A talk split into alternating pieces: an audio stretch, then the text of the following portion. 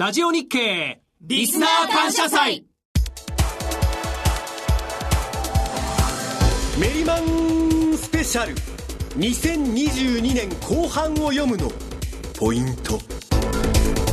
皆さんこんにちは。大橋ロコです。2022年前半を振り返ってみますとロシアによる本格的なウクライナ侵攻で世界中の景色が一変しましたね。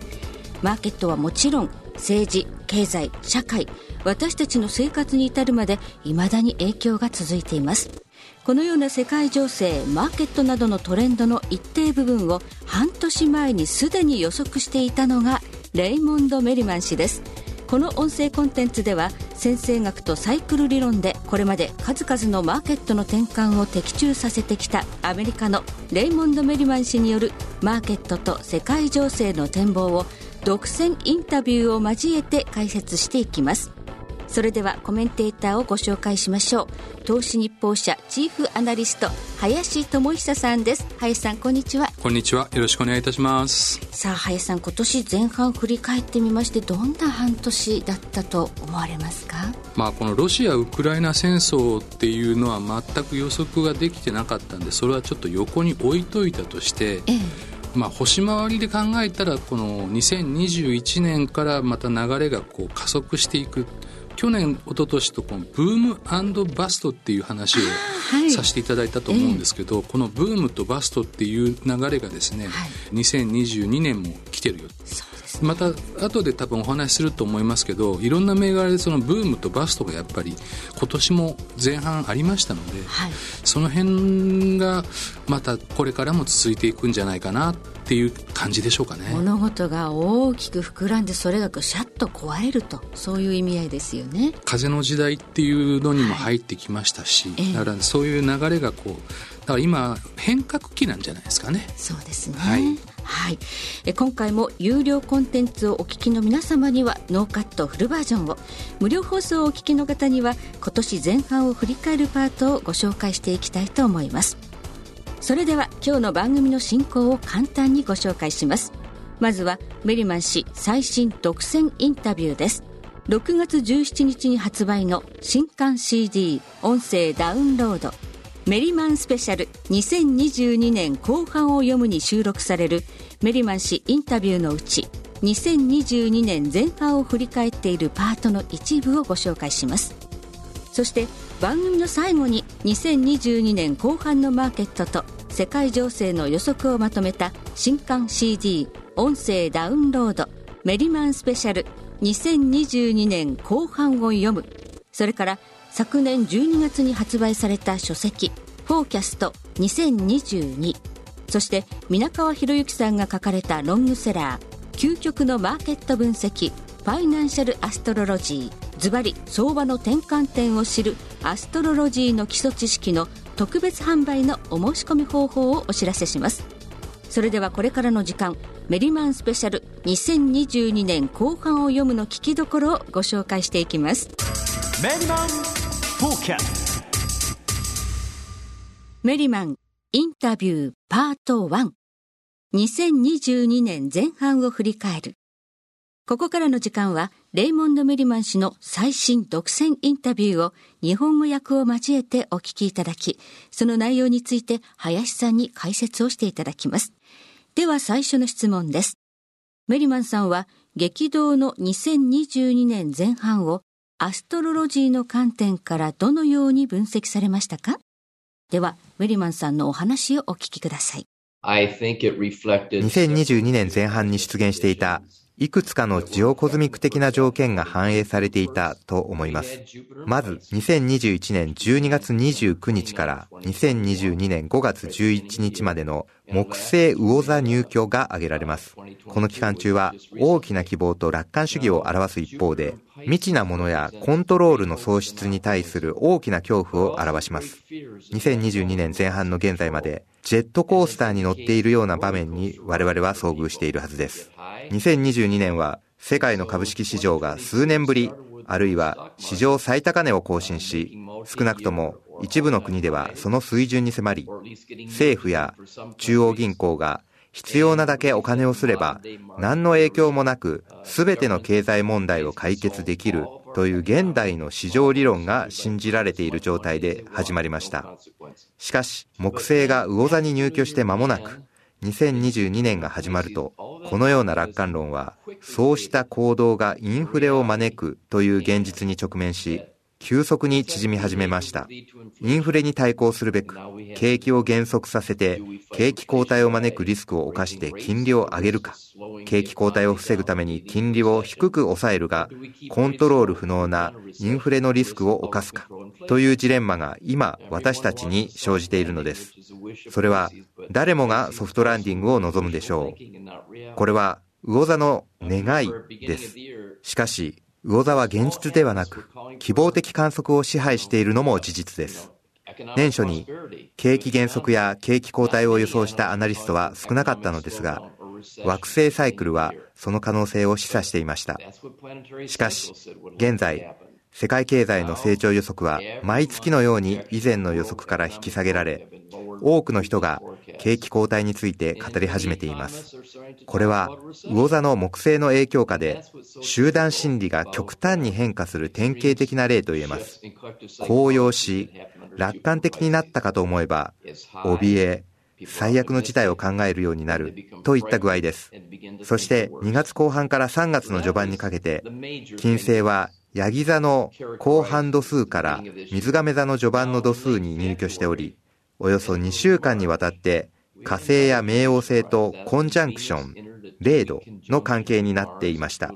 そして、ヤギ座の終盤度数で火星と冥王星がコンジャンクションになるということは、力と強制による権力掌握のサインであるのです。そしてこれは世界の政治体制に衝撃を与えたロシアのウクライナ侵攻と重なっていました。突然、世界は主要な国際戦争を第二次世界大戦以来、ヨーロッパで最も深刻な戦争勃発を目の当たりにしたのです。この侵攻を受けて株式相場は崩落、地球上で2番目に大きな軍隊による攻撃に対し、誰もがウクライナの人々の安全と生存を恐れました。まとめると、2022年はここまで魚座の木星らしい感情の起伏の激しい年であったと言えます。また、金星と火星が古い世界とそのやり方を示すヤギ座の冥王星から距離を置き、未来と人類への関心を示す水亀座へと移っていったという事象に関連するスイッチもありました。2022年初頭、木星が海王星と魚座内でコンジャンクションの関係になったことで示されたのは、ヒーローの出現であったと言えるでしょう。さて、林さん。はい。どのようにご覧になりましたか？あの、前も話したかもしれませんけども、はい、もう一回繰り返しておきます。あの、2022年っていうのは、基本的にその大きい流れが変わる節目っていうのは、木星より先の、はい、例えば海洋星とか土星とか、そういった部分の木星より公転周期の長い惑星間で主要な天体位相が起こるところっていうのが大きな節目になるんですけど、うん、2022年は1回しかないんですよ。4月12日の木星海洋星コンジャンクション。これ、魚座って言ってますけど、魚座で木星と海洋星がコンジャンクションになる、この1個だけなんですね。はい、で、もう、いろいろとおっしゃってましたけど、解説するのは1点だけです。はい、木星っていうのは、うん、まあ、古来から、まあ、吉星っていうんですかね。いい星ね。いい星って言われるんですけど、うん、で拡大とかですね、誇張とか広がる、だから大きな希望っていうのは、まあ、木星、大きく膨らむわけですから、はい、ところがこれ、ポジティブになるとそうなんですけど、はい、ネガティブになると、絶望も大きくなるんで、ヒステリーとかですね、えーそういうこう、ものすごくこう、相打つなんですよね。スワーッと上がる反面、下がるときはドーンといくっていうのがあるので。表裏一体ですね。表裏一体なんですね。うん、なので、ちょうどね、えー、そういった部分で、こう、それ、それこそブームバストですよね。はい広がりとドーンっていうのがあると。しかも、ここでもあの指摘されてましたけど、大体2月から3月ぐらいに、ここにね、金星とか火星、まあ、金星はまあ、金融全般ですけど、はい、火星は戦の星なんですよね。はい、ちょうどこの火星関係が、えっ、ー、と、今、確認できている中で、大きいこう、天体位相が4、5個あったわけですよ。そこにやっぱり、こう、ロシア・ウクライナ戦争の勃発みたいなものが重なってるっていうふうに解釈すると、まあ、ひとまとめにできるんじゃないかなと思いますね。はい、ありがとうございます。続いての質問です。2022年1月から直近の5月までで、ウェリマンさんの予測と実際の事象とが合致した代表例をいくつかピックアップして解説をお願いします。わかりました。それでは、現在世界が直面している最も重要な問題のいくつかと、フォーキャスト2022の中での記述をピックアップしてみましょう。まずは、世界経済です。本の中ではこう述べていました。世界の金融パイプラインに莫大な量の資金が注ぎ込まれる代わりに、消費者の需要と物価上昇を抑制するためのマネーサプライの枯渇が始まるかもしれない。そして、それが契機となって、景気後退が起きれば、金融緩和や新たな財政出動へと立ち戻る必要が出てくる可能性がある。このように述べました。そしてさらに、こうしてジオコズミックの観点から、今後の経済動向を予測すると、インフレは2022年いっぱい、場合によっては2023年前半まで続くように思われる。これが意味するのは、世界経済が予測を下回る可能性があるということだ。また、商品コストが賃金の上昇を上回る可能性が高い。これは経済成長にとっては決して良い兆候ではなく、2022年の経済報告書の中にその兆しが現れ始める可能性がある。このようにも述べていました。次に株式市場に関して。フォーキャストの中では次のように述べました。木星、土星コンジャンクションと土星天王星のハードアスペクトが形成されてから1年から3年後の世界経済や株価の推移を考慮するなら、成長予測はますます暗いものとなり、楽観的な予測を下回ることが多くなるかもしれない。言い換えれば、木星、土星コンジャンクション後の1年から2年の間は、常に社会的、政治的、経済的な危機が発生してきたということだ。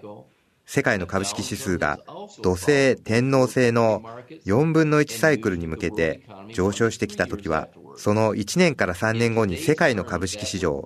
そして通常は世界経済も揃って下降線をたどっている。そして、現在に視線を戻せば、2022年に入った時点でピークを迎え、その後、2022年から2023年の間に底を打ち、その流れはもしかすると、2024年まで続くかもしれない、ということになる。短期的には、木星が魚座に在泊することによって、とりわけ2022年最初の5ヶ月間は、底打ちとピークが交互に訪れる可能性がある。しかし、どのボトムやピークも皆、一時的なものになる恐れがある。魚座の木星は数年ぶりの高値や安値との歴史的相関性を持つが、そこからは常に金融市場が反転してきた。さらにこうも述べています。まず第一に、経済と株式市場はまだ成長を示す可能性はあるものの、その規模は多くのエコノミストが現在予測しているより小さくなる公算が高い。こうした政策や行動は、経済がピークに近づいていることを如実に示しており、株式市場もまた同様に振る舞う可能性がある。これらのアスペクトは、このようなショックが早ければ、今年、2022年、あるいは2021年終盤にも起きる可能性が十分あることを示唆している。このようにも述べました。最後に、ロシア・ウクライナ戦争に関して、フォーキャスト2022の中では、次のように述べていました。お羊座のミッションは、どんな犠牲を払ってでも勝利することだ。私たちはそれを戦士のメンタリティと呼ぶ。したがって、木星が魚座からお羊座に移行する12年サイクルの区切りに、紛争や軍事的攻撃が勃発するというのは、決して驚くことではない。したがって、木星が魚座からお羊座に移行する12年サイクルの区切りに、紛争や軍事的攻撃が勃発するというのは、決して驚くことではない。前回、このイングレスが起きた2010年から2011年には、アラブの春が勃発した。その前の1999年には、インドとパキスタンの間でカルギル戦争が起きた。そして、1987年の事例は、イラン・イラク戦争であり、1975年には、サイゴン陥落が起きて、その前の木星お羊座在白時に始まったベトナム戦争が終結した。それ以前は1951年朝鮮戦争、そして1939年9月1日の第二次世界大戦の始まりがあった。このリストはまだまだ続く。木星の魚座からお羊座への移行は通常、このように攻撃的で軍事的な紛争を伴う。したがって、木星がお羊座入りする2022年から2023年にかけて、世界はまた別の深刻な紛争を目撃するかもしれない。さて、林さん。はい。まあ、世界を襲うインフレ、そして株式市場の予測、まあ、ロシアの件などもそうですが、はい、フォーキャスト2022で言及されていたということと合致していましたね。あのですね、はい、これ、フォーキャストの中に載ってるんですけど、ええ、先ほどその4月のですね、木星海洋星コンジャンクション、魚座での木星海洋星コンジャンクションっていうのはですね、え、この魚座っていう惑星サイン、木星っていう惑星、海洋星、全部ですね、インフレと関係する星なんですね。これはその、はい、去年も同じことを言ったと思うんですけど、やっぱりそれがまあ、がっつり重なったっていう感じじゃないですかね。はい。本当にこのインフレを世界が襲うっていうのは、本当に久しぶりのことですからね。そうですね。で、また、これ後の今後どうなるんですかっていう話にも重なってくると思いますけども、先ほど、その、コンジャンクション1個だけなんだよって言ってますけど、実は、これからですね、はい、もう1個実はちょっとそれに準ずるやつが来るんですね。だから加速させる可能性っていうのはあるかもしれないなっていうふうにこう聞いてと思いましたですな。インフレがということインフレが、まあインフレのピークっていうよりも、うん、インフレから派生して何かがまたこうドミノ倒しみたいに起こっていくっていうイメージですかね。ああ、物事がいろいろと起こるということですね。だからそれがこう、まあインフレがトリガーになって、うん、それがこう、風が吹けば沖合が儲かるじゃないですけど、はい、なんかこう、因果応報でこう、どんどんどんどん連なっていくっていう感じの印象はありますね。例えば、まあ、ロシア・ウクライナ戦争に関しまして、まあ、このね、あの、木星が魚座からお羊座に移行する12年サイクル、これ前回に起きた時ってアラブの春だったそうそうそうそうそうそうそうこういうことですかね。だからこういう、なんていうんですかね、やっぱり不穏な時間帯っていうのがやっぱり来てますし、ちょうどだから、あれなんですよね、2000、今22ですけど、ええ、末尾2の年っていうのは、ギャン理論的に計算すると、こう、過去のやつを見るとですね、結構戦争が関与したりするんですよね。満州事変だったり、えー、あの、まあ、ナチスだったりですね。そういった部分から考えると、ちょっと、ああまり良くはないけど、うん、なんか嫌な感じ。もある嫌な感じだなっていうのはありますね。はい。ありがとうございます。え続いてです。現時点においてもフォーキャスト2022で提示していた重要変化日の制度は以前と変わらず素晴らしいものでした。例を挙げてみましょう。特に3月4日から7日は世界の多くの市場で重要な変化日となりました。例えば日経平均は3月9日24,681円74銭が年初来安値となり、ここに合致しています。ダウ平均は5月12日31,228ドル22セント。これがインタビュー原稿執筆時の年初来安値と合致しました。為替相場、ドル円相場は5月9日131円34銭。これが年初来高値。ユーロ円は4月21日の140円が年初来高値、重要変化日と合致しています。このように日経平均株価の長期スパンの高値、ダウ平均の年前半の最安値、ドル円、ユーロ円の年前半の最高値が重要変化日とズバリ合致しました。これら以外にも合致したものがあれば挙げていただけますか？確かに3月4日から7日は多くの世界の金融指標の変化日として重要でした。欧州の主要な株価指数は全てこの時間帯で底を打ち、その安値は依然として割り込まれていません。日経平均株価もご指摘の通り変化日から2営業日後に年初来安値を更新しました。また、ニューヨーク金は3月8日に2000飛び78ドル80セント、ニューヨーク原油は3月7日に130ドル50セントでそれぞれトップアウトしています。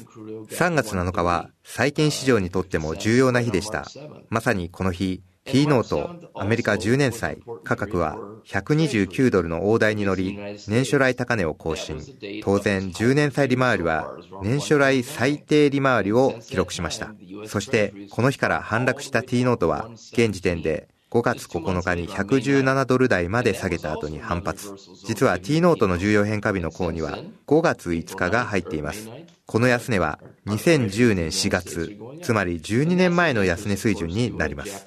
また、金と銀相場の項では4月15日に重要変化日を入れていました。その翌日、相場は2003ドルまで上昇して、プライマリー基本のサイクルと呼ばれる週足サイクルの天井をつけたように思われます。ここから反落した相場は、現時点で5月16日に1785ドルまで下げた後に反発しています。さらに5月10日は通貨市場にとって大きな重要変化日でした。ユーロドルはその3営業日後の5月13日に年初来安値を更新。2017年1月以来5年ぶりの安値水準を記録した後に反発しています。これは一重に5月のドル指数が19年ぶりの高値水準まで上昇したためです。以上がフォーキャスト2022の中で提示した重要変化日の一例になります。そしてこの本は2021年9月から11月にかけて執筆したものです。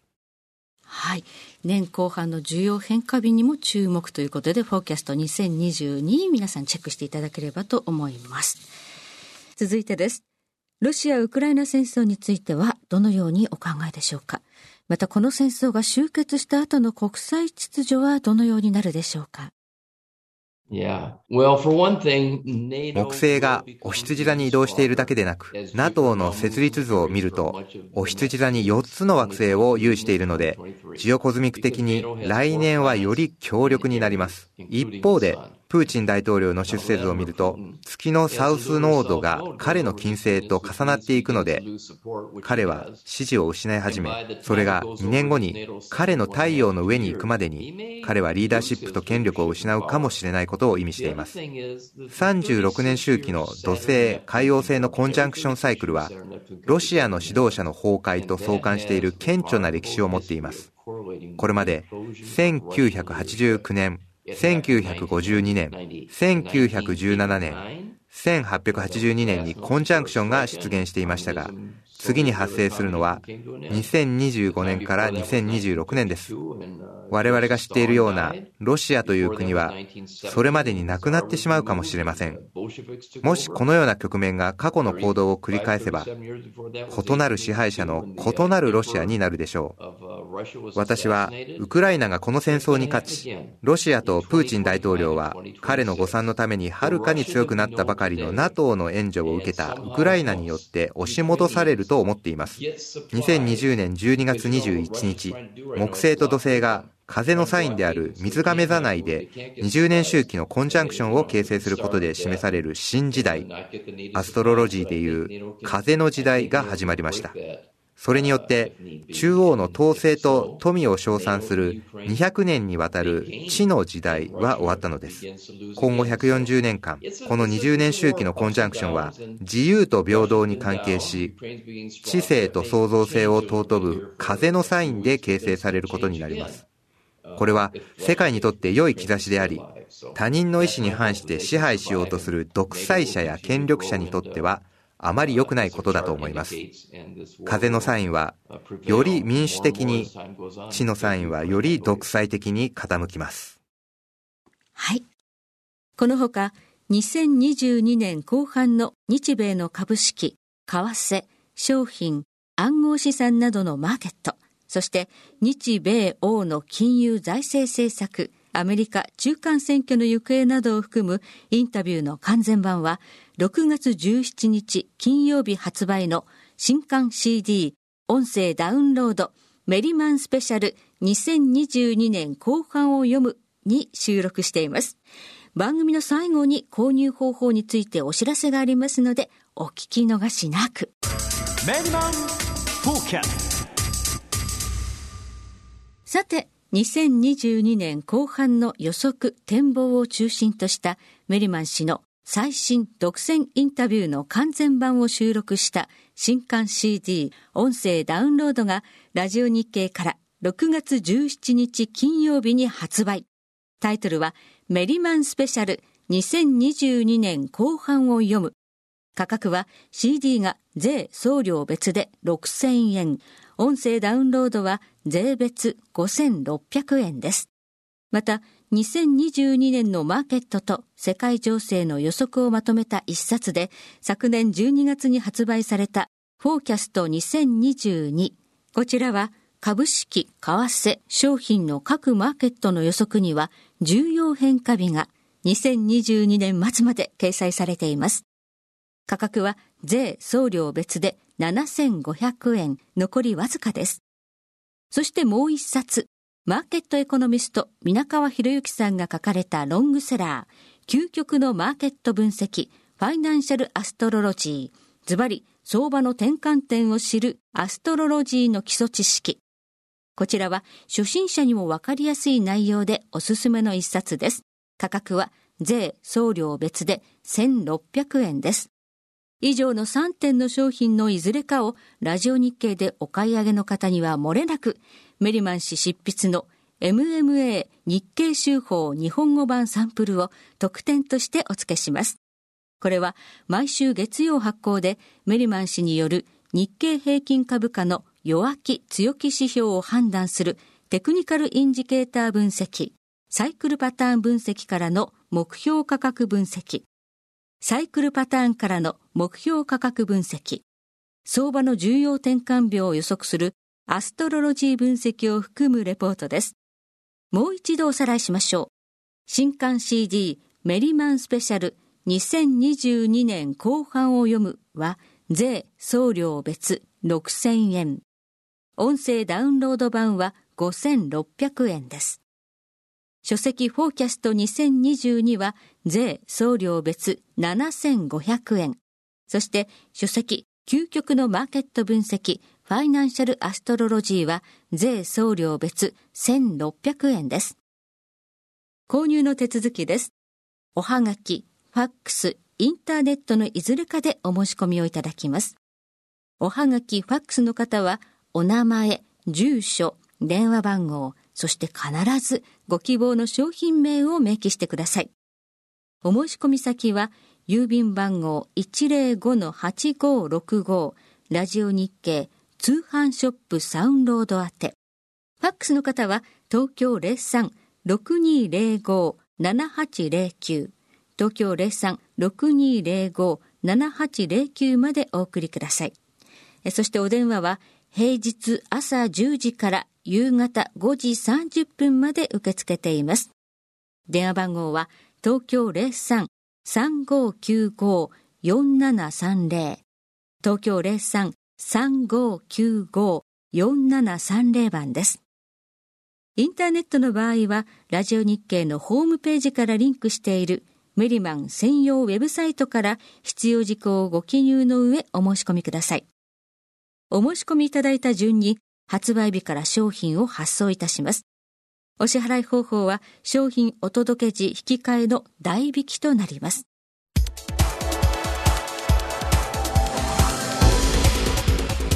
特別番組メリマンスペシャル2022年後半を読むのポイントいかがでしたでしょうか？それでは皆さん2022年後半もより良い投資成果が上げられますように。